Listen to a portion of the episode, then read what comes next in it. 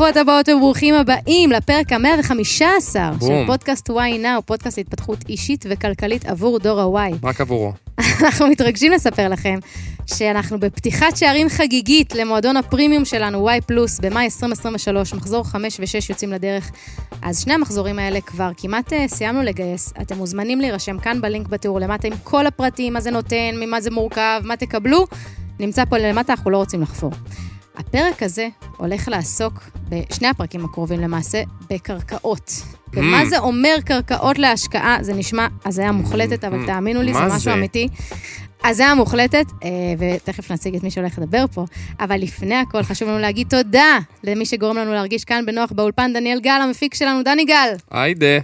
אני רותם גולן, מאמנת אישית ועסקית, מרצה להתפתחות אישית וכלכלית, ובהחלט משקיעה מן המניין. כאן לצידי. שי ביבס. שלום, אני שי, בן 30, אנליסט בחברת הייטק, משקיע, מרצה, אחראי על הוואי ובידור, וזהו, יפה, וכאן לצידנו, האיש החשוב ביותר שלשמו התכנסנו, אמן. עורך דין חיים בר-טוב. אז לפני שהוא יציג את עצמו, אתה אומר בר-טוב או בר-טוב? בר טוב, אבל זה בר טוב. בר-טוב, יאללה, של איפה שגדלנו. כל אחד איפה שהוא גדל, אומר אחרת. אני עממי. אז אה, חיים הוא מומחה לדיני תכנון ובנייה והשקעות נדל"ן בישראל. הוא יזם ופרשן לענייני נדל"ן בערוץ 14, שאגב, זה נשמע זקן רצח, רק שתדע. מרצה באוניברסיטת תל אביב, במכללה האקדמית... לא אה, בקטע פוגעני. לא בקטע. פוגעני, רק נשמע. כן. במכללה האקדמית הדסה ועוד. במקור הוא ירושלמי, היום הוא גר במרכז, הוא נשוי ליפית ואבא לילד מתוק. הוא עוסק בנדל"ן 19 שנים! תכף הוא יגיד בן כמה הוא. אתם תתפחלצו. ובעלים של חברת פרופרטים, אמרתי נכון? כן, שתי חברות, אבל פרופרטי נדל"ן ובר טוב יזמות. מעולה. שהיא מתמחה בהשקעות בקרקעות בסטטוס מתקדם. החזקת אותי עכשיו במתח כאילו, שאמרת לו 19 שנים, בוא נבין בן כמה הוא, ופתאום עוד שנייה הוא יבוא ויגיד, השתחררתי לפני חצי שנה, אני מחפש את עצמי בעולם, מגיל שנתיים. אז חיים, נשמה, מי אתה? אה, איזה כיף להיות פה. וואו, קודם כל התרשמתי מהעברית שלך. הפרק המאה וחמישה עשר. אני מתקן את הסטודנטים שלי המון, זה, עברית זה דבר... אה, זה. אז. אה, אני חיים בר טוב. התחלתי אה, את דרכי אה, הנדל"נית בגיל אה, 21 בתור מתווך דירות בירושלים. אה, ובמקום להיות רק מתווך, אז גם הייתי משקיע. זאת אומרת, הבנתי שהמגמות הן שהשוק הולך לעלות. מחירים אז היו בדולרים, הבנקים נתנו 95 אחוז, מס רכישה היה 3.5 אחוז, לא משנה אם אתה קונה ב-100 שקלים או במיליארד שקל. ורכשתי הרבה מאוד דירות עד גיל 24, אה, כי עשיתי, באתי מכלום. זאת אומרת, באתי ממשפחה סבבה לגמרי, אבא מורה לנהיגה, איש מדהים, אימא מקסימה, אה, עובדת מדינה, אבל גדלתי בבית ממש לא אה, יזמי, לא של משקיעים, אנשים שעובדים עד, עד מאוחר ומתפרנסים. אני את התקרת זכוכית הזאת רציתי לשבור מגיל מאוד מאוד צעיר. אה, בגיל 16 וחצי, ככה, התחלתי כבר לעבוד בבנק שדוד שלי היה מנהל בנק משכנתאות, מזרחי טפחות ברמת אשכול, וראיתי את המתווכים, את השמאים, המאכערים שמסדרים משכנתאות, היום קוראים להם יועצי משכנתאות, אבל אז הם היו נקראים מאכערים. ראיתי את הכסף הזה אה, באוויר, והערכתי אותו, וקראתי את אבא עשיר, אבא עני. וזה, פה הייתה היוריקה. את יודעת מה זה יוריקה? ה-wake up call. כן, זה כשהמציאו את ה... את ה כשהמציא את החשמל, אז הוא אמר יוריקה, אחרי אלף ניסיונות הוא הבין. אז, אה, אז במקום הזה, בגיל 21, אז על כל שלוש, ארבע, חמש עסקאות שעשיתי בתור מתווך, והיה לי נניח 4,000, 5,000 דולר, כי ככה הרווחנו, אה, ולמדתי מחבר'ה מדהימים, אה, רוסים, איגור ודוד, שהייתי איתם המון המון שנים, אז הייתי פשוט קונה דירות. וקניתי בשכונות הכי גרועות בירושלים, את הדירות הכי קשות בירושלים, שהן היו בחמישה, עשרה אחוז מתחת למחיר שוק. והנחתי שבגיל, אה, בגיל שלי היום, בגיל 40, אני כבר אוכל לצאת לפנסיה, כי כי הן יושבות עשרים- מלא. כן, הן יושבות מלא, בינתיים המשכנתה אה, נשחקת, הערך של הדירות עולה, השכירות מחזירה את המשכנתה, וזה מה שעשיתי. אבל אה, את התקרת זכוכית הזאת גם רציתי לשבור. ובגיל 24, כשהתחלתי ללמוד משפטים, למדתי בקריית אונו, אה, למרות שכביכול אני בוגר תלפיות חיל אוויר, פסיכומטרי בשמיים, תלמיד מצטיין כזה, כי זה המקום היחיד שיכלתי ללמוד בו אה, לימודים ולשלב עבודה. זאת אומרת, לא, אין לך, סימ... יש לך סמסטר קיץ, אתה לומד פעמיים בשבוע בערב, ואז יכלתי גם להמשיך לעבוד בתור מתווך. למה בעצם ללמוד? למ- למה ללכת ידעתי ללמוד שאני משפטים? רוצה להיות יזם, ידעתי שאני רוצה לעשות נדל"ן, והבנתי שמה שמעניין אותי זה להבין את כל הנושא גם של אה, מהתחדשות עירונית, שזה נושא משפטי מורכב לחלוטין, של טבעות, שזה נושא מורכב לחלוטין. תגיד, אוקיי. מה זה טבעות רק שאתה אומר? טבעות זה תב"ע זו תוכנית בניין עיר. זאת אומרת, למעשה כל פרויקט שאנחנו עושים בנדל"ן, אנחנו צריכים תב"ע לפרויקט הזה. עכשיו, הד- הדבר הזה קיים גם בקרקעות רגילות מאפס, וגם בהתחדשות עירונית, בפינוי-בינוי. עכשיו, להבין איך לקדם את הדבר הזה, ולהבין איך לבחון עסקה, זה להיות אחד מהשניים. או להיות עורך דין שמתמחה בדיני תכנון ובנייה, או להיות שמאי שמתמחה בתחום הזה. למה, למה אני אומר את זה? כי שמאי יכול להיות שמאי של דירות יד שנייה, שאתם לא קונים דירה אה, יד שנייה, ואז הבנק מבקש שמאי שיביא ויעריך את נכון. זה, ויכול להיות גם שמאי שמתעסק במסחרי, ויכול להיות שמאי שמתעסק בקרקעות, ויכול להיות בהתחדשות עירונית.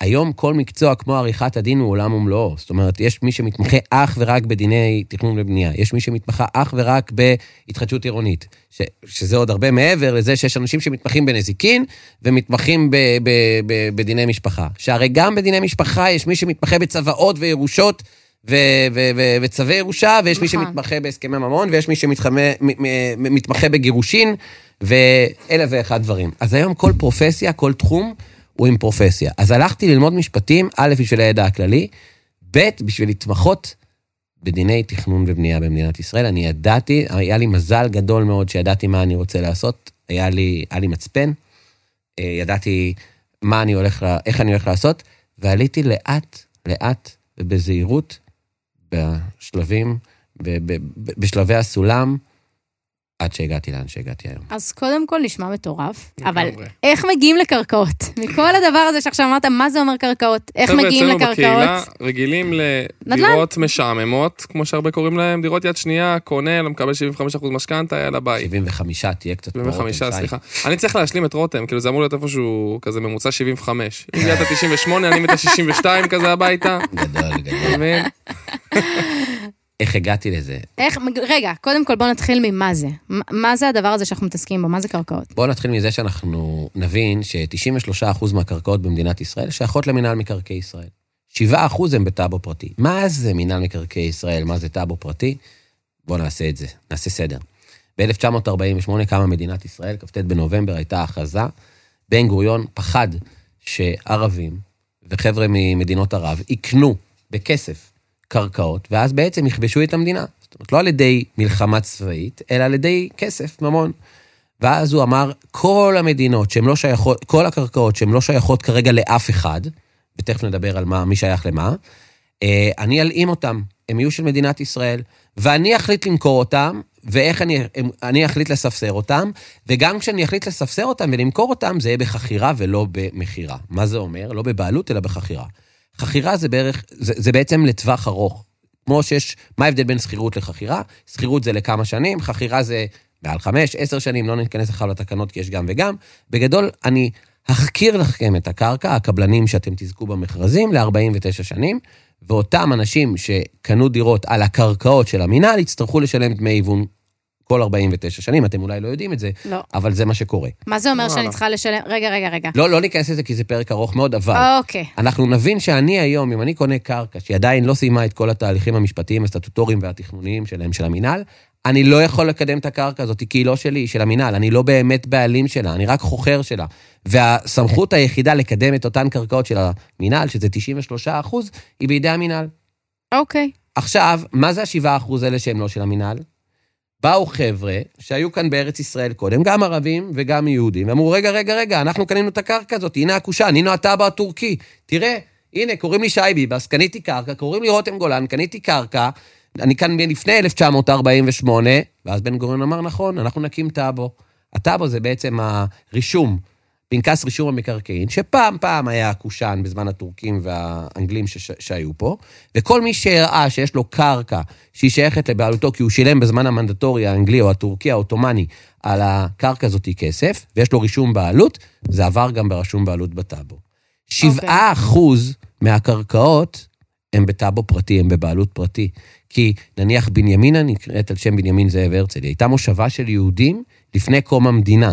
אז הוא רכש קרקעות והיו עוד אנשים שרכשו קרקעות. חלקים גדולים מאוד מחדרה, זה קרקעות פרטיות, משפחת חנקין המפורסמת, בסדר?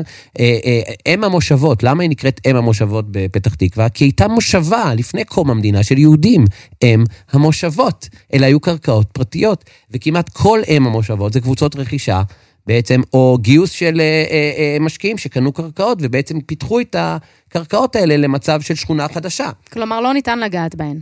נכון, וגם צריך שעורכי דין ויזמים ושמאים פרטיים יקדמו את הטבעות האלה. נכון שהעירייה כביכול היא זאתי שבעצם מאשרת את כל, והיא נחשבת היזמית כי היא בעצם מחלקת את כל הטבלאות איחוד וחלוקה, אבל זה לא שהמדינה מקדמת את הטבעה הזאת. יש בעצם מי שדוחף את הקרקעות האלה, שהם הבעלים הפרטיים של הקרקעות האלה, שהם יזמים. לדוגמה, מתחם האלף. אתן לכם ספוילר על מתחם האלף בראשון, לא יודע אם אתם מכירים. Mm-hmm. מתחם האלף בראשון, איפה שהלאגו, איפה שהסופרלנד, כל החולות, זה היה כן. פעם נקרא חולות ראשון. Mm-hmm. שהייתה חברה, שאולי חלק מכירים אותה בדור הצעיר, אני מניח שמי שמאזין לנו זה בני 20-30 כאלה, נכון? 20 עד 40. אז הייתה חברה, חברת אוטובוסים מאוד גדולה שנקראת דן. אתם מכירים אותה נכון. גם היום. ופעם היה חבר דן או חבר אגד, כל בן אדם שהיה חבר אה, דן, כדי למשוך אותו להיות נהג אוטובוס 30 שנה, אמרו לו, תקבל מניה נדל"נית. המניה הנדל"נית הזאת הייתה חלק מחולות ראשון. הדבר הזה היה קרקע פרטית, בסדר? ואתה בן אדם פרטי שקיבל. היום הקרקעות האלה שוות כסף בטירוף. למה? כי הקרקע הזאת היא עברה תהליכים סטטוטוריים מאוד מאוד ארוכים, היא בוודאי כבר לא קרקע חקלאית, היא קרקע כבר שנמצאת בתוך תוכנית מתאר מקומית מאושרת ותוכנית מפורטת מאושרת, אנחנו לא ניכנס לדבר הזה יותר מדי, כדי לא להלאות את הצופים, אבל הדבר הזה שווה הרבה מאוד כסף, ויש כל מיני חברות שקנו מאותם בעלי מניות, והכניסו עוד שותפים איתם, ובעצם קידמו את הטאבה. וקרקעות כאלה עשו פי 15, פי 20, פי 10 על הכסף, כמו שב... אה, כפר שמריהו, הרצליה, ליד השדה תעופה, מי שמכיר את השדה תעופה, השדה הקטן, השדה כן. תעופה בהרצליה, גם שם יש קרקעות פרטיות. או לצורך העניין, אה, אה, בנתניה, לב המטרופולין, יש קרקעות פרטיות, או בבאר יעקב יש קרקעות פרטיות. אוקיי, אז למה... פרטיות. אז למה לנו, לבני 20 עד 40, כמו שאתה מבין שזה הקהל שבאמת מאזין לפרקים ונמצא איתנו, ולנו היה מאוד חשוב להביא אותך, כי זה קול מאוד שונה בנוף. איזה כיף. אמ, ובאמת לא, לא כל נפוץ, אתה יודע את זה. אמ, למה אנחנו צריכים להכיר... לצערי הרב, לא היה לי את הדרך, או לא היה לי את הזמן, כי אני כל הזמן יוזם. להתעסק בזה. אז אני לא איש, אני, אני איש שיווק, כן? בסוף אני איש המשווק, אבל בגדול, לא היה לי את הזמן להגיע לכל ה... זה, כי אני כל הזמן עסוק בלהביא עוד 100, 150, 200 איש שיקנו איתי את הקרקעות שלי, ולפתח ולקדם טה-טה-טה-טה ומתחמים. וסליחה שאני אומר, אבל מי ש... מה זה איש עסקים? זה איש שהוא עסוק. חבר'ה, אתם זוכרים שדיברנו על המילה, על, על עברית? בעברית יש המון כוח, אני איש עסוק, אז אין לי כל הזמן זמן לזה, וגם בינינו לא כולם אוהבים, שכל אנשי עסקים שעושים את מה שאני עושה, לא כל כך אוהבים שאני מנגיש את החומר הזה לצעירים. אני לא רוצה להישמע קצת כמו רובין הוד, אבל שאלת למה? למה? למה אנחנו צריכים להכיר את זה? כי אני מאפשר לאנשים שיש להם 200, 300, 400 אלף שקל מהקהילה שלך, לעשות תשואות של אה, אנשים שיש להם 2 או 3 או 4 מיליון שקל. כי עם 4 מיליון שקל הרבה יותר קל, ואת מבינה בפיננסים, לעשות כסף מאשר עם 200 אלף שקל, נכון? נכון? אז אני מנגיש את הדבר הזה לאותם חבר'ה צעירים, אני בגלל זה בכלל הקמתי את העסק הזה שלי. בגלל שרציתי שכל החברים שלי יעשו את הרווחים שאני מרוויח, ובמקום להכניס משקיעים גדולים, ויש לי כמויות של משקיעים גדולים, בטח שהיום שאנחנו מחזיקים נדל"ן בחצי מיליארד שקל, אם את מקשיבה לסכום הזה, מטורף. בסדר? וזה באמת אמיתי, ופרויקטים של מאות יחידות דיור שאנחנו מנהלים, ומסחרי ומשרדים ומה שאת לא רוצה ו-you name it.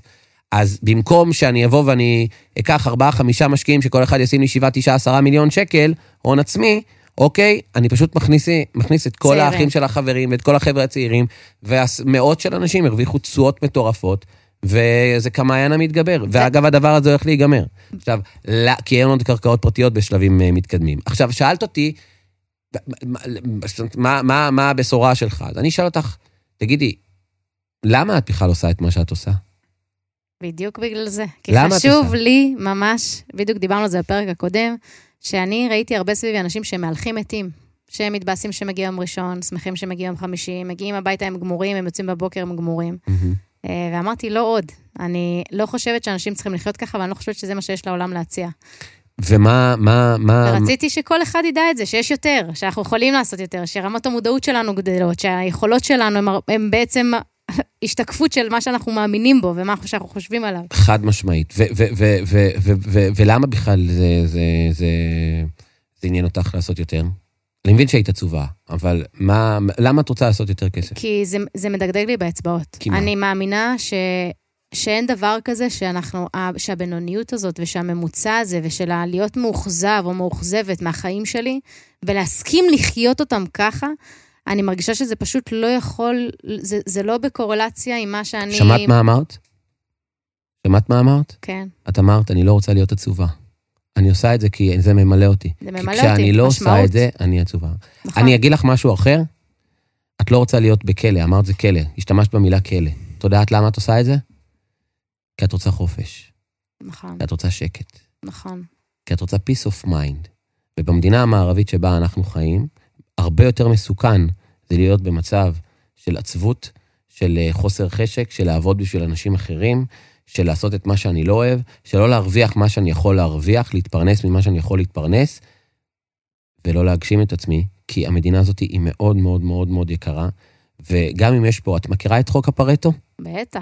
אז יש את חוק? הפרטו, אתם יודעים שהוא היה איטלקי חכם וח- ו- וחריף. ומה לעשות, אנחנו עושים לב שגם אם זה לא מדע מדויק, יש פה 20 אחוז שמחזיקים פה, וה-20 אחוז האלה לא פראיירים. לא. אז אתה צריך להחליט.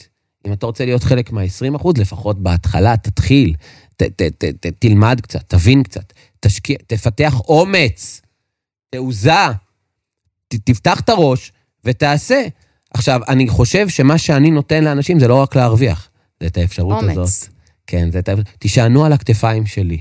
הנה, אני שמתי עכשיו בעסקה הזאת 15 מיליון שקל, אני אחד צריך לגייס עוד 15 מיליון שקל, כי אי אפשר לקחת משכנתה על קרקע צהובה, אנחנו נדבר על זה, יש את uh, מה שקרה עם uh, תיקון חוק המכר על פרשת חפציבה, מי שמכיר, את שיטת השוברים, מאז שחברת חפציבה פשטה רגל, זה שינה את כל עולם המימון בעולם הנדל"ן, ובמקום להביא משקיעים גדולים, אני מביא משקיעים קטנים איתי, שירוויחו בדיוק את אותן תשואות שאנחנו מרוויחים, אה, או כמעט כמו שאנחנו מרוויחים, כי אנחנו גם מתפרנסים מהדבר הזה, ובעצם מייצר אה, קבוצות שמחזיקות עתודות קרקע ענקיות, ואני הגב שלהם. את יודעת מה זה לישון? כשאתה 150, 200, 300, 700, היום מעל 1,200 לקוחות שלי, זה אנשים שמכירים אותי אישית, או את השותפים שלי אישית, זה חברים, זה חברים של חברים, זה משפחה, זה הבני דודים שאתה פוגש אותם בכל אירוע, וזה פרויקטים של חמש שנים, ושבע שנים, צריך לישון עם זה בלילה. כל אתה לילה. צריך לדעת שאתה צריך, אתה מחויב להביא להם את התוצאות האלה. אבל אם אתה לא באמת מאמין בזה, ואם אתה, ואם אתה באמת אדם אמיתי וישר עם עצמך וכן הלאה, אתה לא ת... סליחה, אני לא בשביל כסף אה, אפגע, רציתי להגיד מילה יותר חמורה, בלקוחות שלי, או בחברים שלי, או במשפחה שלי, אז ממילא אה, זה, זה הכיף. ו- אני מאפשר לאנשים את האומץ הזה להיכנס איתנו לעסקאות. פנן. קודם כל מדהים. אה, זה מטורף. זה, זה זה, לקחת בן. אדם עם חלום, שאתה בא ואתה אומר, אני איש עסוק, ואני בכל זאת רוצה להנגיש ידע, ואני בכל זאת רוצה להסביר מה זה, ואני אני חייבת לספר לכם שפעם ראשונה שנחשפתי לחיים היה ממש לפני שבוע-שבועיים, ואמרתי, לא יכול להיות שאני מתעסקת בתחום הזה. אני כל היום בהרצאות ובכנסים, אני כל היום בוובינרים, ולא שמעתי על זה בחיים, בטח לא בכזו פשטות ונגישות. נכון. וחשוב לנו להבין למה לדעתך אנחנו צריכים, הדור הצעיר, להכיר את זה, אל מול, מה היתרונות החסרונות אל מול נדל"ן, איך זה עובד, כי לך זה מאוד לא ברור... מול נדל"ן, זה נדל"ן. לא, אל מול הנדל"ן המשעמם שאנחנו כי מכירים. שברו לנו את השיטה כבר. זאת אומרת, המחירים הם כל כך גבוהים, מס הרכישה על דירה שנייה הוא 8 אחוז. זאת אומרת, מי ש... אני מאמין בלקנות דירה ראשונה, בטח כי זאת מתנה שאתה לא משלם עד מיליון 920 מס רכישה בכלל, וב' כי ייתנו לך 75 אחוז מימון, ואתה יכול גם לארגן עוד קצת מימון מהלוואות חוץ-בנקאיות וכן הלאה, ועניינים ופה ושם. אבל, קודם כל הריביות היום מאוד מאוד יקרות. שתיים, הנדל"ן פה הוא מאוד מאוד מאוד מאוד מאוד יקר כבר. זאת אומרת, התשואה, נניח היום, על שכירות במקום הכי יקר, ואני אנליסט נדל"ן שחוקר נדל"ן, אנחנו קבוצה סופר רצינית של שלושה עורכי דין ושמאי, שאנחנו, באמת, השמאים הכי גדולים בארץ מתקשרים אלינו לעסקאות, לשאול אותנו אם אנחנו, מה אנחנו חושבים על זה. זאת אומרת, יש איזה, באמת, יש כמה שחקנים היום בשוק במדינה. אה, אני לא רוצה להיות אה, בנעליים של ענקיים ממני, אבל אם זה ברק רוזן ואסי טוחמאייר, ואם זה אה, יוסי אברהמי וצחי ועידו חג'אג' ואנחנו, שחקנים ש... אה, אה, חיים את השוק. אני תמיד אומר שהמתווכים או הסוחרים או אנשי העסקים האמיתיים, הם אלה שבעצם קובעים את השוק הרבה יותר מהשמאים. כי אנחנו יודעים מה הסחורה ומה יש בשוק ומה אין. הם רק באים לראות, זה לאשר את זה או לא לאשר את זה, והם נשענים על עסקאות אחורה, שאנחנו עושים. אבל בגדול, אם אני רוצה להגיע למצב שיש לי חופש כלכלי או חירות כלכלית, היום איך אני מגיע ל-7, 8, 9 דירות? איך? אי אפשר. בואי תגידי לי את, דירות, אה, אוקיי, סתם לדוגמה, את היום נניח, לא יודע מה, שווה כמה, 700, 800 מיליון שקל? אפשר לדבר פתוח? או שאת רוצה להרשים את הקהל יותר ממה לא, לא, לא, אני ממש לא רוצה להרשים את הקהל. הקהל יודע בדיוק, כשאני נכנסתי לעסקה הראשונה שלי עם אימא שלי, היא הביאה את ההון הראשוני, ואני הבאתי את המשכנתה, כל מה שאני שווה היום זה התחייבויות. כאילו, זה לא הון עצמי. אז אם את מוכרת את הדירה שהיא שווה, כמה הדירה היום שווה? מיליון 200. יופי, וקנית אותה ב... ו- ועוד אחת שהיא שווה שש, היום 800, ועוד אוקיי, אחת... עכשיו את מרוויחה כסף נניח 300, 30-40 נניח. אלף שקל בחודש, אין לך את ההון עצמי לקנות עוד דירה, בטח שלא לבד. איך את מגיעה לחירות כלכלית על ידי נדל"ן? בדירות? את לא יכולה. כל היום התחייבויות. אבל אין, ה-8% זה רק מס רכישה, ואת צריכה 50% להביא הון ייקח לי מהבית. 50-60 שנה. תודה רבה. בדרך שלי, ביזמות, אני לוקח מוצר ממצב X, להביא אותו למוצר Y, ואני מרוויח לא את ה-3-4% תשואה, ואני בונה על עליית המחירים, אני אחראי על עליית המחירים. אז נכון, זה דורש הרבה יותר אומץ. נכון, זה דורש לסמוך על אנשים שמבינים בתחום ושהם בעצמם משקיעים בתחום, זה נכון, אבל היי, אין מה לעשות. היום אתה כבר לא יכול לקנות סנדוויץ' ב-40 שקל ולהרוויח מ-45 אם אתה מוכר את אותו סנדוויץ'. אתה צריך לקחת עגבניה, לקחת אה, לחמניה, לקחת אה, ביצה, וליצור מזה סנדוויץ' ולהרוויח את הכסף. נגמר הסיפור הזה במדינת ישראל של המשקיע הטיפש. ה-20% גמרו את זה. אתם צריכים להבין. למה 20% גמרו את זה? כי יש פה 15% יזמים ו-5% שמקשיבים לך וליובל שוורצמן ולשי ביבס ול... לא יודע, עופר, איך קוראים לו? ו...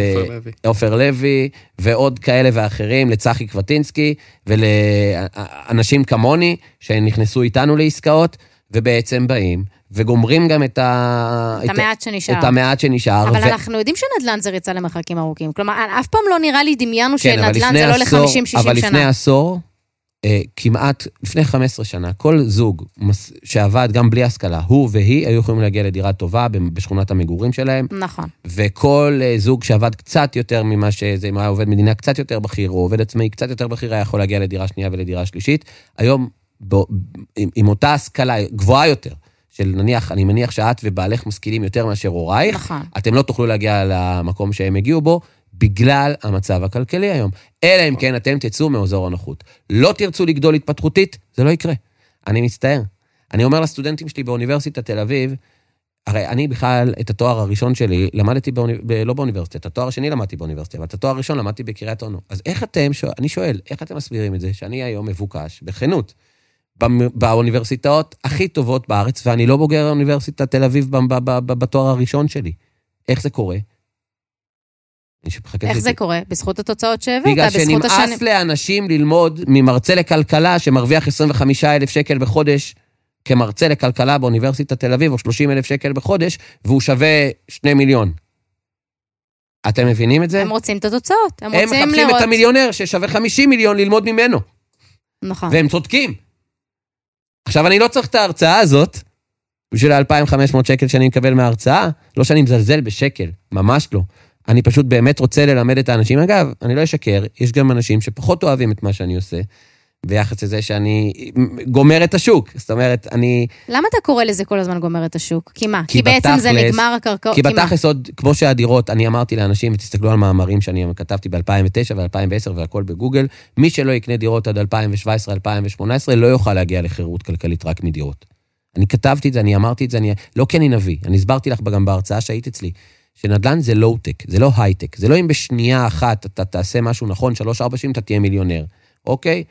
אתה צריך לה- להבין את המגמות, להבין מה קורה פה, זה מספרים, זה ידע, זה אה, דברים שמשתנים, זה חוקים, זה תקנות, זה פסקי דין שמשתנים, זה, היצע וביקוש, זה פתאום תוכנית חדשה של מחיר למשתכן, או אחרי זה עוד תוכנית שנקראת תוכנית בהנחה, או עוד תוכנית גג, או עוד אה, אה, שינוי בתמ"א 38-2 ותמ"א 31, אה, אה, זכויות נוספות שנותנים כנגד פחות דיירים שצריכים לחתום, זה עולם שלם. אבל ברגע שאתה מבין את המספרים, ולא סתם אנשים שסיימו כיתה ז', כמו אה, אה, סימו טובול, או אה, רמי לוי, או יצחק תשובה, למדו את כל הנושא הזה ואת כל המספרים האלה, ו- וחקרו את זה לעומק, ובטח שלא צריך תואר אוניברסיטאי, סליחה, אני מרצה באוניברסיטה, אוקיי? אז מבינים שאחד ועוד אחד שווה שתיים, וששתיים ועוד שתיים שווה ארבע, וארבע ועוד ארבע שווה שמונה, ומה לעשות ש- ש- ש- שזה המצב. ואותו דבר בקרקעות. יש עוד שלוש, ארבע, חמש שנים הזדמנויות לקנות מטראז' מסוים ב- ב- בתוך תוכניות מתאר אמיתיות, בתוך תוכניות סטטוטוריות מתאר, אמיתיות, בתוך הסכמי שיתוף אמיתיים שאפשר לקדם אותם, ובסוף להגיע לדירות מאוד טובות, דר, בדרך הזאת שלא נלאה את, הצ, את, ה, את הצופים, אבל בדרך הזאת עם מעט כסף, ועוד מעט זה ייגמר, ואז נגמר הסיפור של האנשים שיש להם את ה-300-400 אלף שקל, להגיע לעוד עסקאות כאלה. אני מנסה להבין משהו אחד נורא... שי, סליחה שאני מסתכל עליך. תסתכל עליה, אני גם תמיד מסתכל עליה. אה, לא, אני פשוט אה, אפנה גם חבר'ה, אליך. מה זה? האישה יפה פה, אין מה? לעשות. אין מה לעשות. שניכם יפים. אמ, מה שאני מנסה להבין זה אם עכשיו אני אומר, אוקיי, יש לי וייניק שיש לו 150-200 אלף שקל. מה זה וייניק? וייניק זה מישהו בדור הוואי. אה, מגניב. המצאנו את זה, זה כזה, אתה יודע, זה כזה... וייניק. זה מזרימה. מ-2030? 20, 30 אה, ו-40, 30. מ-20 עד אז 40. אני 40, אני דור הוואי? אתה ממש הגבול, של הגבול דור העליון. עם איזה דור? ה-X. אה, אוקיי. טוב, אני וואי. יאללה, דור, פנן, גיל נכניס אותו 40. ככה באוונטה. אמ, עכשיו יש וייניק, 200 אלף שקל, והוא אומר, אוקיי, ההוא אומר לי, אחד אומר לי, בוא תקנה נדל"ן יד שנייה, הנה 75% משכנתה, 75. עם 75 הרבי. אחוז כן. משכנתה, בלי מס רכישה של 8 אחוזים, בלי אפס. אמ, ומצד שני... מראש אני אומר שדירה ראשונה אה, לא, אה, אה, זאת מתנה, כי אתה כבר מרוויח את נכון. ה-8%. ואתה גם לא משלם מס שבח אם אתה מוכר את הדירה הזאת אחרי שנה וחצי, כי יש לך פטור לדירת מגורים יחידה מזכה. אבל, אני, תודה רבה רבה דניאל על המים, אבל אני אה, בא ואומר, אם המחירים של הדירה הזאת לא יעלו, הנה, אתה רואה מה קורה במצב הפוליטי נכון, בארץ. אף אחד לא. ציפה שזה מה שיקרה, גם לא אני. אוקיי? אז עכשיו המחירים לא יעלו, האם הרווחת כסף? בינתיים לא. הפסדת כסף. למה הפסדת כסף, שי? למה? ושילמת חמישה וחצי אחוז ריבית, וקיבלת התשואה הכי גבוהה היום במדינת ישראל, זה 4.6 אחוז. אז הפסדת כסף על הכסף. מהמם. זאת אומרת, בהנחה והמחירים לא עולים, אם אתה קונה כשמדינת ישראל היא כל כך יקרה, דירה היום, אוקיי? יש סיכוי שאתה לא מרוויח כסף. האם באמת יש סיכוי כזה? לא. נדבר על זה אם תרצה בהמשך, כי הביקושים פה הם גבוהים הרבה יותר מההיצע, אבל שוב, יכול לקרות פה איזשהו משהו אפ- אפוקליפטי, שפתאום עכשיו אה, הרבה מאיתנו נחליט שאנחנו רוצים לעזוב את המדינה, למרות שגם אם נעזוב את המדינה, לא בטוח שנמכור את הנכסים, כי אנחנו רואים מה קורה בחו"ל, אבל לא משנה. אז, אז, אז, אז בסופו של דבר, אם אתה היום קונה עסקה מאוד, תראה, הכסף הוא בקנייה. קנית בזול, אתה כבר הרווחת. קנית במחיר מאוד מאוד יקר, אתה תלוי במחיר שוק, אם המחיר יעלה, אז תעלה. מה שאני עושה, אני לא קונה ובונה על עליית מחירים. אני קונה ב-300, כשהיום קרקע כזאת שהיא כבר עם היתר עולה 750, 800, 900. עכשיו, אני יודע להפוך את החמישה שלבים הנשארים, משפטית, סטטוטורית, תכנונית, מ-X ל-Y. אני יודע בוודאות של 100%. אז גם אם המחירים לא רק שלא יעלו, ירדו ב-10%, אז במקום מ-300 ל-800, אז הרווחתי מ-300 ל-730. אבל חיים, אתה אומר שאין פה סיכון? לא משנה מה, אתה רוצה להגיד לי, חיים, ברצינות. אין מצב בעולם שום שאין סיכון. סיכון. מה יקרה אם אני מת? ודודי מת, וקובי בעיה מת, רצינית ורן, מאוד. אז אתם תצטרכו למצוא משרד עורכי דין ושמאים שיקדמו לכם את הקרקע. אז התפרקנו, זהו. אני בן אדם אמיתי. רגע, לא, אז תן לי אגב, זה דוגמה. יכול לקרות, עובדה, עשיתי צבא גם לא מזמן. זה יכול לקרות, די, נכון? נו, שכולכם באותו יום, באותה לא שנה. באותו יום. ארבעתנו נלך תוך שנה, זה יכול לקרות.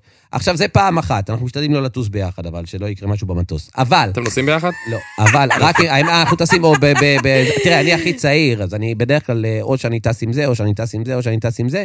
אני עם ילדים קטנים, הם כבר משוחררים, הילדים שלהם גדולים, הם טסים הרבה... משוחררים, הוא קורא לזה. כן, הם משוחררים.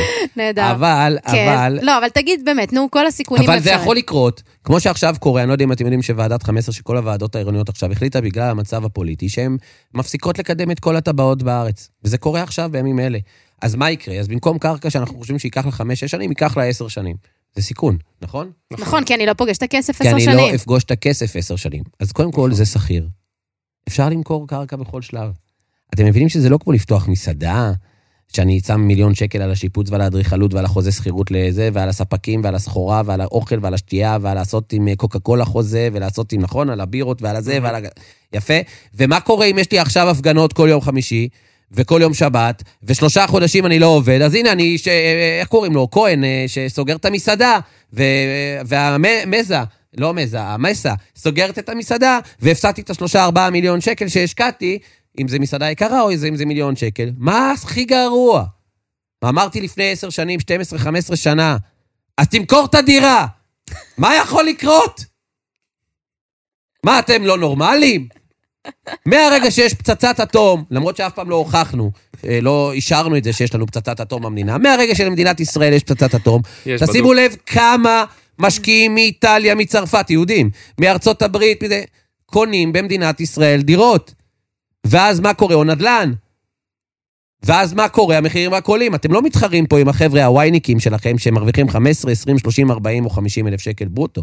אתם מתחרים עם כל יהודי העולם, שרוצים פה בית או מקלט או חתיכה קטנה, שגם עליה אין מס ירושה. אתה ידעת, שי, שאם יש לך נדל"ן בארצות הברית, מהמם. ואתה נפטר, יש מס ירושה על הנדל"ן שלך. כן. אז אם אתה קונה נדל"ן בארץ, ואתה קורא לך משהו, הילדים לא משלמים מס ירושה. מהמם. אז אתה יודע שכמעט יש, אין איש עסקים אחד במדינה שאני מכיר, ואני מכיר עשרות של אנשי עסקים שלא גרים במדינת ישראל, ולכולם יש נדל"ן בארץ. כדי שיהיה להם... אה, רק ולא הקטע ירושה, של ולא המס מס ירושה. אתה מבין כמה מיליונים זה. מטורף. אתם לא מכירים את זה, הווייניקים שלכם לא מכירים את זה, ואז הם מתפלאים איך אני אגיע לדירה. והם צודקים, הם צודקים. אבל הם צריכים להיות קצת יזמים. ומה זה להיות יזמים? אם אני רוצה להרוויח כמו יזם, אז אני צריך שיהיה לי חוסן נפשי, שאני אדע שאולי במקום חמש שנים, זה ייקח עשר שנים. אם אין לי את החוסן הנפשי הזה, אל תעשה עסקים. אבל חיים, זה באמת, לדעתך, הסיכון הכי גדול. אין סיכון שזה לא יקרה, שזה בסוף לא יגיע, שזה בסוף לא, לא נפגוש את הכסף. אתה באמת אומר לי שהסיכון הכי הכי גרוע זה או שתמותו כולכם, או שלא נפגוש את הכסף עשר שנים? התשובה היא שחד משמעית, קרקע במדינת ישראל זה דבר במצב אמיתי, בתוך, בתוך תוכניות שאנחנו מתעסקים בהן, בתוך תוכניות אמיתיות, זה דבר סופר שכיר. סופר, סופר, סופר שכיר. קשה מאוד למצוא היום, אנחנו קוראים לזה גוש חלקה טוב. גוש חלקה, את יודעת, פעם הייתי, זה היה דירות, דירות, דירות, היום רק גוש חלקה. רק גוש חלקה. כי כשאתה בעל הקרקע, והקרקע כבר קיבלה את היוריקה, היא כבר סיימה את... אתה המלך. כל הקבלנים רודפים אחריך. כמו שהיום כמעט כל המתווכים רודפים אחרי כל הדיירים המבוגרים בבת ים, בתל אביב, בראשון, בנס ציונה להתחדשות עירונית. בפתח תקווה, אספות דיירים, כינוס דיירים, לרוסי הזה נביא מתורגמן ברוסית, לאתיופי הזה נביא את דראג'ה, שידבר איתו ככה, לזה נביא לו טל... אין, אתה כבר לא מבין. לאן הגענו? למה? כי מה הם מחפשים? את הקרקע. מה זה הקרקע? הבניין שאתה ממילא הולך להרוס אותו ולבנות עליו, זו עוד קרקע יותר יקרה. כי צריך גם לש... להרוס שבור, כן. את כל הדבר הזה. כשאתה בעל הקרקע, אתה המלך. אתה המלך ב fucking מדינה הזאת. את יודעת הם אבל מה האתגר? את זה. האתגר שלי, שאני מסתכל היום בפיד בפייסבוק, איזה כיף יש לך רק אתגר אחד? יש לי רק אתגר אחד, באלוהים, זה רק האתגר היחידי שלי, הפיד בפייסבוק. חוץ מזה, החיים שלי מושלמים, רותם יודעת, נכון רותם? מה זה אומר הפיד בפייסבוק? אני. פותח את הפיד בפייסבוק, כן. ואז אני רואה ממומנים, קרקע זמינה לבנייה. בהוד השרון, 299, אני בא לאשתי, ממי, ליד הבית. הרוב, הרוב, רק הרוב- 300,000. הרוב שאתה רואה זה חברות מסחריות, וגם הרוב שאתה תראה באמת היום, במצב הריבית הזה, 69,000, 89,000. כן. תראה, יש הבדל בין חברה מסחרית לחברה מקצועית. ועכשיו אני פה באמת שואל אותך בכנות. אני מניח שגם רותם וגם אתה למדתם לא מעט ועברתם הכשרות בהתפתחות אישית לא מעט בשביל לעשות את מה שאתם עושים, ולקבל גם את הביטחון העצמי ללמד אחרים, נכון? נכון. זאת אומרת, אתה לא איש מסחרי, אתה איש מקצועי. נכון. בתחום שלך. עכשיו יש לי שאלה אליך. אם חס ושלום, אה, אחד מהדודים שלך חולה במחלה מאוד מאוד מאוד קשה. מה אתה עושה? ואין לו ילדים, אתה, הוא רואה בך כמי שיכול לעזור לו. מנסה הווייניק לו. שיכול לעזור לו, מה אתה מנסה עושה? להבין מה הוא צריך, אם יש לו טיפולים שדורשים כסף, מנסה לעזור לו. לא, איך אתה, בוא, אתה לוקח אותו למי? לרופא. איזה הרופא רופא? הכי טוב, איך הרופא אתה יודע מי. הרופא הכי טוב? בודק את התוצאות. המלצות, דיבורים, עניינים. תודה רבה. תקשיב טוב, חברות היום מסחריות, יש באמת אולי 200 ב-14 שנה שאני עושה את זה, שהתחלפו.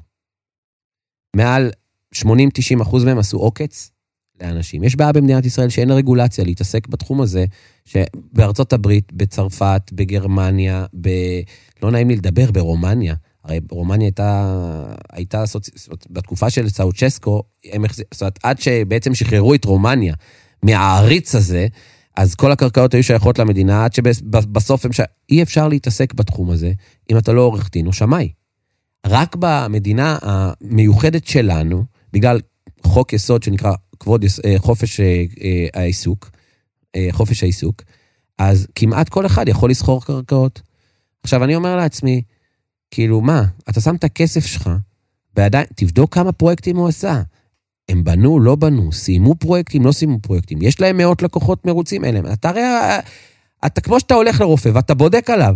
עכשיו יש אחד שבודק בגוגל, שזה אחלה, כמה המלצות יש, ויש אחד שבאמת חוקר את האם אימא של אותו אחד, ו- ו- ובודק כמה הצלחות יש לו, וכמה זה, וכמה... ו- ו- ו- ואתה מפקיד את הגוף שלך או של הקרובים שלך בידיים של אותו רופא. אז מה, אז מעניין אותך פרסומת? הרי גם הפרסומת הזאת שעולה 100 אלף שקל לעצב אותה ודף קמפיינים וזה וזה וזה, מי משלם על הפרסומת הזאת? הם. הלקוח. בסוף, מי בסוף משלם על כל המימון המפורסם, על כל המימון הענק הזה? בסוף זה... על כל ההשקות בסוף זה האלה. מגיע במחיר. נכון. נכון. אז אני אומר, במקום ללכת לחברה שמפרסמת הכי טוב, תחפש את החברה או את האנשים שיש להם את התוצאות הכי טובות. עכשיו, זה לא בידיים שלי לבדוק אותי, זה בידיים שלך לבדוק אותי, או כל חברה מסחרית אחרת. אין באמת יותר משמונה, תשע, עשרה גופים במדינת ישראל שעושים את מה שאנחנו עושים, ורובם לא חברות מסחריות. רובם זה אה, אה, חברות של אנשי מקצוע, עורכי דין, שמאים, או חברות בורסאיות, שזה שלוש או ארבע חברות, אם זה בסר, אקרו, קנדה, ישראל וחג'אג'. ואנחנו, שזה חברת בוטיק שעושה את הדבר הזה. אבל אתה לא יכול לקנות קרקע מבלי שאתה בודק ממי אתה קונה ומה ההצלחות שלו. אתה יכול, אבל אתה תהיה טיפש. אז אני רוצה רגע לצמצם את זה לפרקטיקה. אמרנו דירה ראשונה, שווה להשתמש ב... ביתרונות של ה-75% משכנתה. אני תמיד אומר מעניין. שדירה ראשונה זה תמיד מתנה, וזה תמיד, יפה. תמיד דבר טוב. אבל, נו. גם זה היום במדינת ישראל, אם אני הייתי צריך, לא הייתי עושה את זה. למה? יש לך 25 אחוז, אתה לא צריך לשלם. אני רוצה לעלות מהר יותר מאשר, תראי, אני בן 40. אני, אה, ברוך השם כבר, תודה לבורא עולם, מסודר מאוד מאוד מאוד מאוד מאוד. באמת, אני לא אני חי, ממש בחופש כלכלי כבר הרבה שנים. ממש לא חייב לעבוד. אז למה אתה כל יום עד תשע בלילה? אני לא מצליחה להבין את זה. אני מת על זה. למה מסי כבר, עוד לפני עשר שנים שהוא כבר, הוא לא היה צריך כסף יותר, הוא עדיין, מה שמעניין אותו זה היה גביע. תקשיב, יש מישהו שהחיידק הזה, של הליצור ושל העשייה, או שהוא בוער בתוכו, או שהוא לא בוער בתוכו. אם אני לא עושה את זה, אני עצוב. אני עצוב, רע לי. מה שאמרתי. כשאני רואה שכונות- זו תחושה שאתה קם בבוקר. אם יהיה לך 100 מיליון דולר, תמשיך לעשות את נאו? חד משמעית. להפך, אני עוד יותר אהיה... אז פה? איפה. הבעיה? עכשיו אני רוצה להסביר לך משהו. איך אני יודע שמה שאני עושה זה, זה באמת לא בשביל הכסף, אלא מתוך ערך? כי את רואה כמה אני נלחם לעזור לאותם לקוחות שאין להם, שיש להם את ה-100 אלף שקל, 150 אלף שקל, לסדר להם הלוואה אצל המנהלי בנקים הכי גדולים בארץ, וזה, כשב, כש, כשכל הסוכנים שלי והעובדים שלי רואים שיש לי שישה, שבעה, שמונה מנכ"לים שרק רוצים לשים עשרה מיליון שקל, ואני לא. אני רוצה שהיא תרוויח, כי אני התחלתי מכלום, ואני ההוכחה שאפשר. אז אני רוצה לעזור לאותם אנשים. הלוואי ולי היה את מי, היה לי את חיים של אז שיעזור לי היום, ואני מדבר מדם ליבי. אני לא צוחק. עכשיו, לפעמים הסוכנים שלי, שמרוויחים עמלה לפעמים על כל לקוח שהם מביאים, הם רואים שאני מוציא את הלקוחות שלי ומכניס את שלהם רק כדי שהם ירוויחו כסף, כדי שהם יהיו בחיידק כמוני. שיהיה להם את המטרה, שיהיה להם את הרצון, שיהיה להם את הזה. זה העניין. עכשיו, למה אני משתף אותך שאני בחופש כלכלי וכן הלאה? כי אני עשיתי את מה שהיה אז מאוד מאוד יצירתי. לא היו הרבה אנשים שבגיל 21 קנו דירה ראשונה, ובגיל אה, 22 עוד ארבע דירות, ובגיל... לא היה דבר כזה. אוקיי, ומשכנתאות ומשכנתאות ומשכנתאות, ומה אנשים... ברור, מה... מלא התחייבויות. גם אנחנו היום, שי, אני, מלא התחייבויות. כן, אז ברור. אני, אני היום מעל 40 אלף שקל התחייבויות כל חודש נטו. מבינה את המשמעות? עכשיו, ואני בחופש כלכלי עם זה. עכשיו, אני בא להסביר שהיום, כמו שאז הייתי צריך יצירתי, העולם השתנה. עכשיו, אין מה לעשות. הדרך של, אה, של דרך הדירות היא כבר לא דרך המלך. אני מצטער. יוריקה, תתעוררו. אתם, אחלה שאתם קונים דירה אחת, שמרתם על הערך של הכסף, לפחות זה אינפלציוני, לפחות אתם יודעים שאתם כבר עליתם על הרכבת של הנדל"ן. אבל זה לא מה שיוביל אתכם לחופש כלכלי היום. אז הדבר השני שנגיד, אני אומר, אוקיי, אחרי הדירה הזאת שקניתי אותה, כן. הדבר השני זה קרקע. הדבר השני, השלישי? הרביעי, החמישי. מה לעשות? כאילו, עכשיו אני, אני רוצה, רוצה להביא את זה לפרקטיקה לאנשים שמאזינים לנו ואומרים, ואומר, אני רוצה... וואלה, עניינת אותי רצח. איך אני מתחיל? יש לי 100 אלף שקל, זה מספיק לי? מה אני צריך לבדוק? לא- לאיפה אני צריך ללכת? קודם כל, זה מורכב ופשוט ביחד. הדבר הראשון שאני מזמין אותך לבדוק, כי אני רואה שנשארנו, סליחה, עם עוד 20 דקות רעיון. עשר תבדוק- דקות. עשר דקות? שת- השם. למען עוד אה, 47 שמונה דקות. תבדוק בשבילך שבע. תבדוק מי האנשים. תבדוק מי האנשים, תבדוק מי מומחה בזה, תבדוק למי יש המלצות מפה עד באב אל-ואד.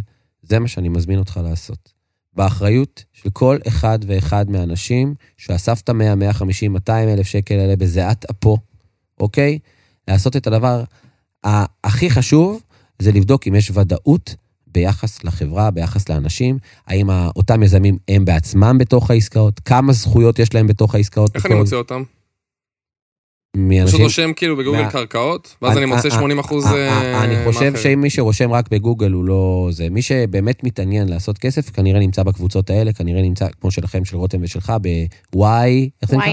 וואי נאו. why now, ונמצא ב, אה, אצל יובל שוורצמן, ונמצא אצל צחי קבטינסקי, ושואל אנשים בכל מיני קבוצות בפייסבוק, ומי הרוויח ומה הרוויח, וכן, אתה המלצות על חברות, נניח תבדקו על חיים ברטוב בגוגל, על פרופרטים בגוגל, תבדקו על, אה, על מה אנחנו עושים, על מי אנחנו, מה, מה, כמה הצלחות יש.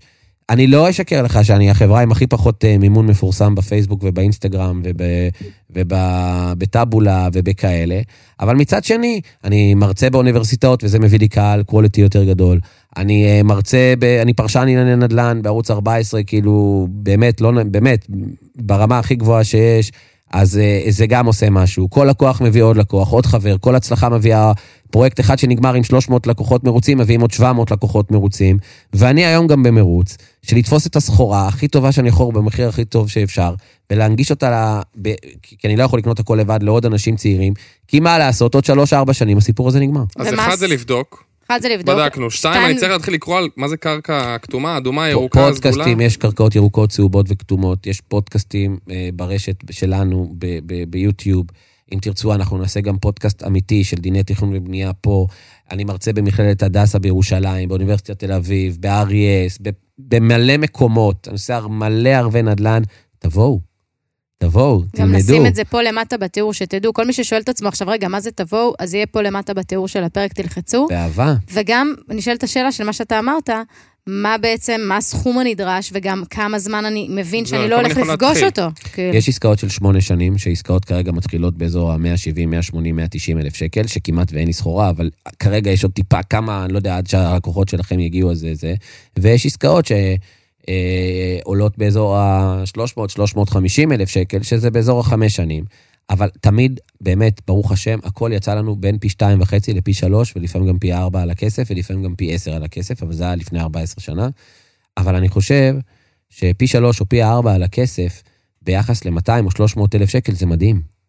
זאת אומרת, כמו שאמרתי בהתחלה, ורותם אה, הסכימה, וגם אתה איתי, מי שיש לו חמישה מיליון שקל היום, יכול לעשות הרבה יותר כסף מאשר מי שיש לו 150 אלף שקל היום.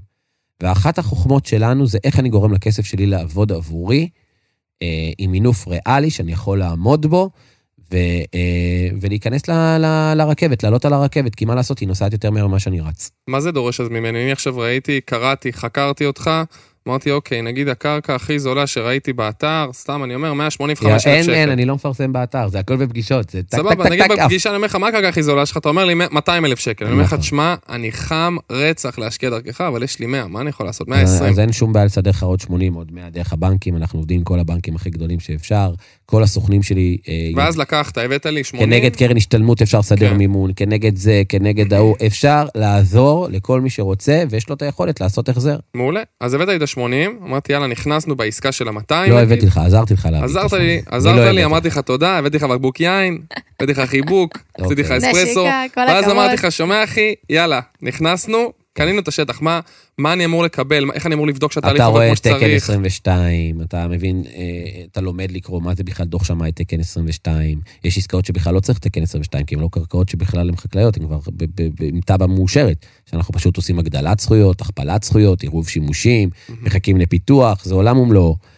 אה, קודם כל, באמת, כל מי שרוצה ללמוד את התחום לפני שהוא נכנס, ושזה מאוד, תחום מאוד מאוד מאוד רציני. אגב, אני אשתף אתכם שלא לומדים את התחום הזה בכלל בתואר ראשון במשפטים. זאת אומרת, מי שרוצה ללמוד דיני תכנון ובנייה צריך לעשות אחד מהשתיים. או ללמוד תואר שני במשפטים בהתמחות של דיני תכנון ובנייה, או שמאות, או, זו האופציה הראשונה, האופ... ובשמאות. אה, דיני תכנון ובנייה בקרקעות, או לעשות התמחות במשרד עורכי דין, אם סיימת תואר ראשון כמוני, שהוא מתמחה אך ורק בדבר הזה, ושנתיים, שלוש, ארבע, ללמוד טבעות. זאת אומרת, אין מה לעשות, זאת פרופסיה.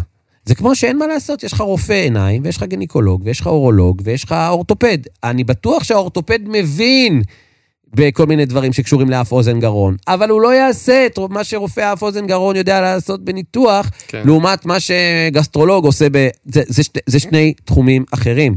ובתחום הזה, בגלל שאני אומר, זה תחום מאוד מאוד רציני ומורכב, ו- ו- ואני לא אשת... אני, אני, אני אהיה ישר.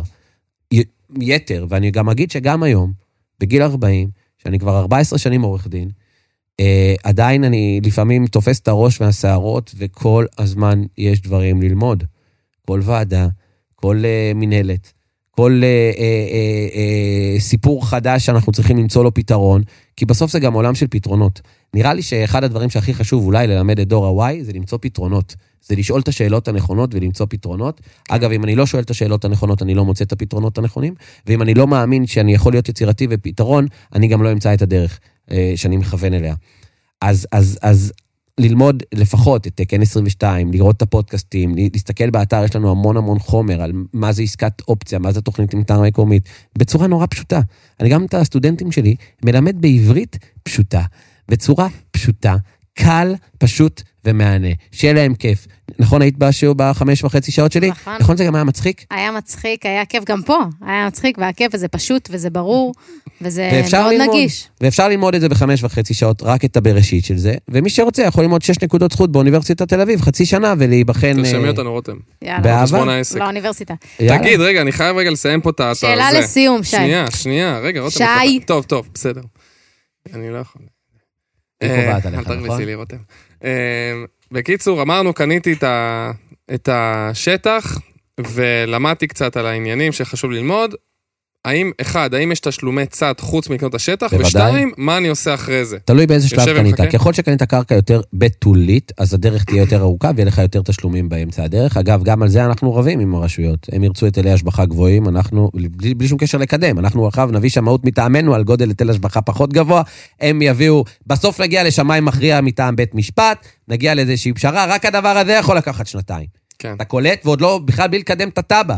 אבל אני רב על כל שקל בשבילי ובשביל הלקוחות שלי, וגם זה, איך להתחבר עם השמאים הנכונים, איך לה, ל, ל, ל, ל, להסתדר יפה על, על גודל היטל הפיתוח, היטל ההשבחה, של התוכנית המקומית, של התוכנית המפורטת.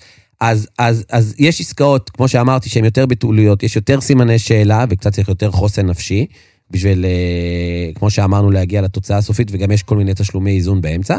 ויש עסקאות שהן יותר מתקדמות, מבחינה משפטית סטטוטורית, תכנונית, ויש כמעט ואין בכלל, לפעמים אין בכלל, כל מיני תשלומים באמצע הדרך, אבל אני גם מרוויח, בגלל שזה גם פחות זמן, פחות כסף. אז אני צריך להכין עוד כסף בצד, כאילו, אם אתה אומר לי 200 נגיד, נכנסתי, קניתי קרקע ב-200, אז אני צריך להשאיר עוד מה, עוד 100, 200, 500, כמה אני צריך להשאיר היום בצד? מה שאנחנו עושים זה רק בסוף, ב dead end אתה צריך להשאיר את הכסף. אם תצטרך לשים באמצע הדרך זה כמה אלפי שקלים בודדים, בגלל שיש איזשהי מתווה שאנחנו מראש סוגרים אותו מבחינה חוזית, גם מול הוועדות, ביחס להיטלי השבחה, היטלי פיתוח. אנחנו כאילו משאירים את כל הדיון הזה, את התשלום בסוף, ל- ל- ל- ל- את הדברים הגדולים לסוף. מי שירצה להמשיך איתנו לבנייה יצטרך לשלם את זה מהון עצמי ואז לקחת הלוואה. אנחנו לוקחים, הופכים לקבוצות רכישה ולוקחים מימון מהבנקים, ומי שירצה למכור, אז מוכר בלי לשלם בכלל את הסכומים האלה. אבל על הסכומים הרגילים זה כמה אלפי שקלים. פה 2,000 אולי, פה 5,000, פה 1,500. אגב, חלקים מאוד מהעסקאות אנחנו גובים את הכסף הזה מראש בקופה קטנה שנשארת בנאמנות אצל משרד עורכי דין, כדי שלא נצטרך אחרי זה לאסוף מכל לקוח 200-300 שקל, ובכל לקוח יש לי 300-400 לקוחות. אז כאילו להשאיר כמה עשרות אלפים בודדים לצד, חוץ ממחיר לא, הקרקע לא, שאני אתה משלם? מגזים. אוקיי, אז כמה אלפים אלפים? בודדים, כן. מגניב. וברוב הפרויקטים אתה מרוב, מראש כבר משלם את פנן. ה-3,000 שקל האלה, כן. אז- זה עוד אחד מהכוח שאנחנו קבוצה, אתה מבין? אז חיים, לסיום, טיפ יאללה. שלך לחברי דור ה-Y ששומעים אותך, שהיית אומר, בואנה, אני הייתי רוצה לשמוע את זה בגיל 20, בגיל 30, ואני יודע שזה כן היה משנה לי את החיים או את המסלול. הטיפ שלי זה, אני אולי טיפה אלחיץ, אבל אה, זה לא, זאת לא הכוונה שלי. הטיפ שלי זה שאם אתם לא תעשו, זה הסיכון הרבה יותר גדול מאשר אם תעשו. אני באמת חושב שהמדינה הזאת היא מדינה של עשירים, מבחינת, אה, אה, מבחינה כלכלית, מי שיש לו, יש לו, ומי שאין לו, אין לו. זאת אומרת שעוד 30 שנה, עוד 20 שנה, הילדים שלנו בכלל, מי שלא יביא תשתית חזקה, לא יוכל יהיה להגיע לנדל"ן לדירות חד משמעית במדינת ישראל. אה, וזה יהיה owners ורנטרס, כמו בניו יורק, אוקיי? כמו בהונג קונג, בעלי דירות וסוחרים. זאת אומרת, אה, כמעט ואין עסקאות מכר במנהטן. אותו דבר היום קורה בתל אביב, אנחנו שמים לב, קורה בירושלים, אנחנו שמים לב, ולאט לאט, לאט לאט קורה גם בפריפריות. פחות אנשים קונים, יותר אנשים סוחרים. אני מציע לכם אה, לחפש טוב טוב, לבדוק טוב טוב, אתם בוודאי לא חייבים לקנות איתנו, אבל לחפש טוב טוב אנשים אמיתיים, טובי לב, ישרים, הגונים, שיש להם מאות לקוחות מרוצים שכתבו עליהם, שדף הביקורות שלהם בפייסבוק, בקהילה שלהם הוא פתוח, ולא אם הוא חסום, שהם לא חברה מסחרית שיש מלא בחורות, סליחה שאני אומר, עם בגד ים, שמגישות לך סודה כשאתה נכנס ל, ל, לחדר ישיבות, ואם את אה, אישה, אז איזה גבר חתיך עם אה, בושם ושעון שנכנס, ולצערי הרב זה מה שמוכר היום, אלא אנשים שהגיעו, כמו שאתם, באים לתת ערך לאנשים, ולהסתכל להם בלבן של העיניים, לבקש מהם, אתה יודע מה? תקשיב, תן לי חמישה-שישה פודקאסטים שלך, ותן לי גם 30 ממליצים. ואני רוצה להתקשר אליהם, אחד-אחד. ואתה יודע מה? אני אתן לך גם את השמות.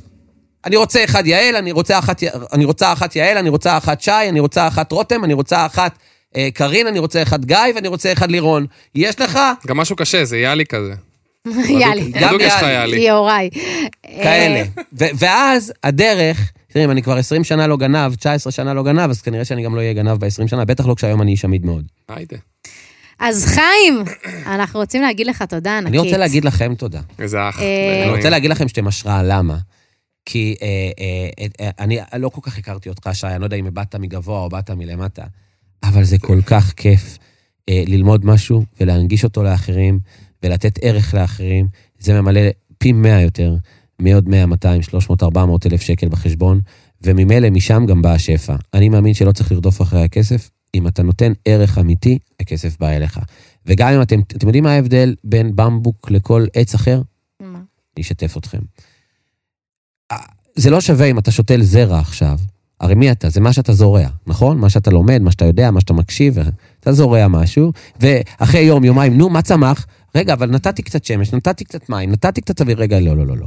לפעמים, וזה מה שמיוחד בבמבוק, אתה שותל את הזרע של הבמבוק, חמש שנים יש מים, יש שמש, יש אוויר, ולא רואים כלום. אבל אחרי חמש, לפעמים שש שנים, בשלושה שבועות, הוא. צומח לחמישה עשרה ולפעמים גם חמישה עשר מטר. ומה שאתם עושים היום, גם אם אתם לא רואים את כל הפירות, ואני אומר לכם, אתם כמובן צריכים לדייק את זה גם עסקית, איך לדעת לגבות כסף, איך להאמין שמגיע לי לקבל כסף עבור מה שאני עושה, זה גם חלק מהעניין, בסדר?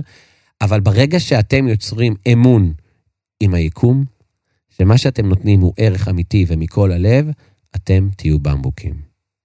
יואו, חיים. סיום. ואני בא לי מבטיח, להגיד אותו, לשים מרגש אותו אותי, כן, לשים פרק. אותו בסוף כל פרק על הדבר הזה. וזה לא רק אתם, זה כל מי שעוסק בתחום הזה, ואני בצניעות, לא בצניעות, בענווה, יש הבדל בין צניעות לענווה. צניעות זה לא טוב, שחצנות לא טוב, ענווה זה האמצע. דרך האמצע היא הכי טובה. בענווה, אומר לכם, באחריות, שזה קורה. זה קוסמי. כל מי שעושה את הדברים האלה ואז לוקח התחייבויות על עצמו, העולם עוזר לו לסיים, ל- ל- ל- ל- לקיים את זה, לעמוד בהתחייבות שלו. ואתם תהיו במבוקים.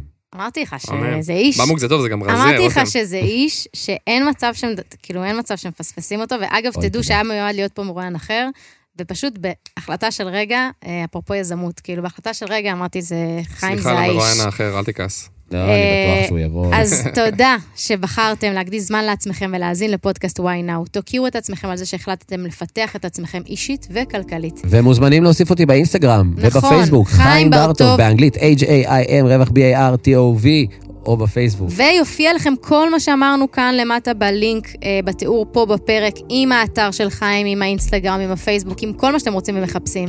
אם אהבתם את הפרק, הוא עניין אתכם קצת, שמעתם משפט על במבוק ששינה לכם את החיים, שתפו אותו בבקשה עם אדם אחד שאתם מכירים ואוהבים. צלמו מסך כשאתם מאזינים לפרק ותייגו אותנו בסטורי why now פודקאסט או בפייסבוק why now, כי רק בעזרתכם נצליח לגדול ולהיות משמעותיים עבור הדור שלנו ולהגיע יחד לכמה שיותר בני ובנות דור ה-Y. היה לי כיף איתכם, ואני, העוזרת האישית שלי, באמת, אני, אין לי מושג מה קורה איתי, אשתי צריכה לדבר איתה כדי להחליט מה קורה איתי, אני עד כדי כך עמוס. אני יכול להגיד לכם שאני אשמח לבוא לעוד פעם, ב, גם אם זה לא ייקח בחודש, חודשיים, שלושה הקרובים, אם תרצו, אני אשמח לבוא. יש עוד כמה דברים מעניינים מאוד שלא דיברנו עליהם. זורם מחר? אז עכשיו היא גומרת איתי, מעיין העוזרת שלו. אז קודם כל, כן, בהחלט, וגם צופ- אני צופה גם לנו, גם ברמה האישית, גם ברמה המקצועית, עוד אה, דרך ארוכה מאוד. יחד. אמן. אה, וזה לא דבר שאמרנו פה, בטח לא ושנעשה קבל גם עם פרנסה ועד. ביחד, זה בסדר. נכון, בהחלט. מותר לנו, מגיע לנו. לגמרי. אז אנחנו ממש רוצים להודות לך, חיים, באמת, נתת לנו המון. אנרגיה וכוח, ותמיד זכרו, why now. אין זמן טוב מעכשיו להתקדם לעבר החיים שאתם באמת רוצים לעצמכם.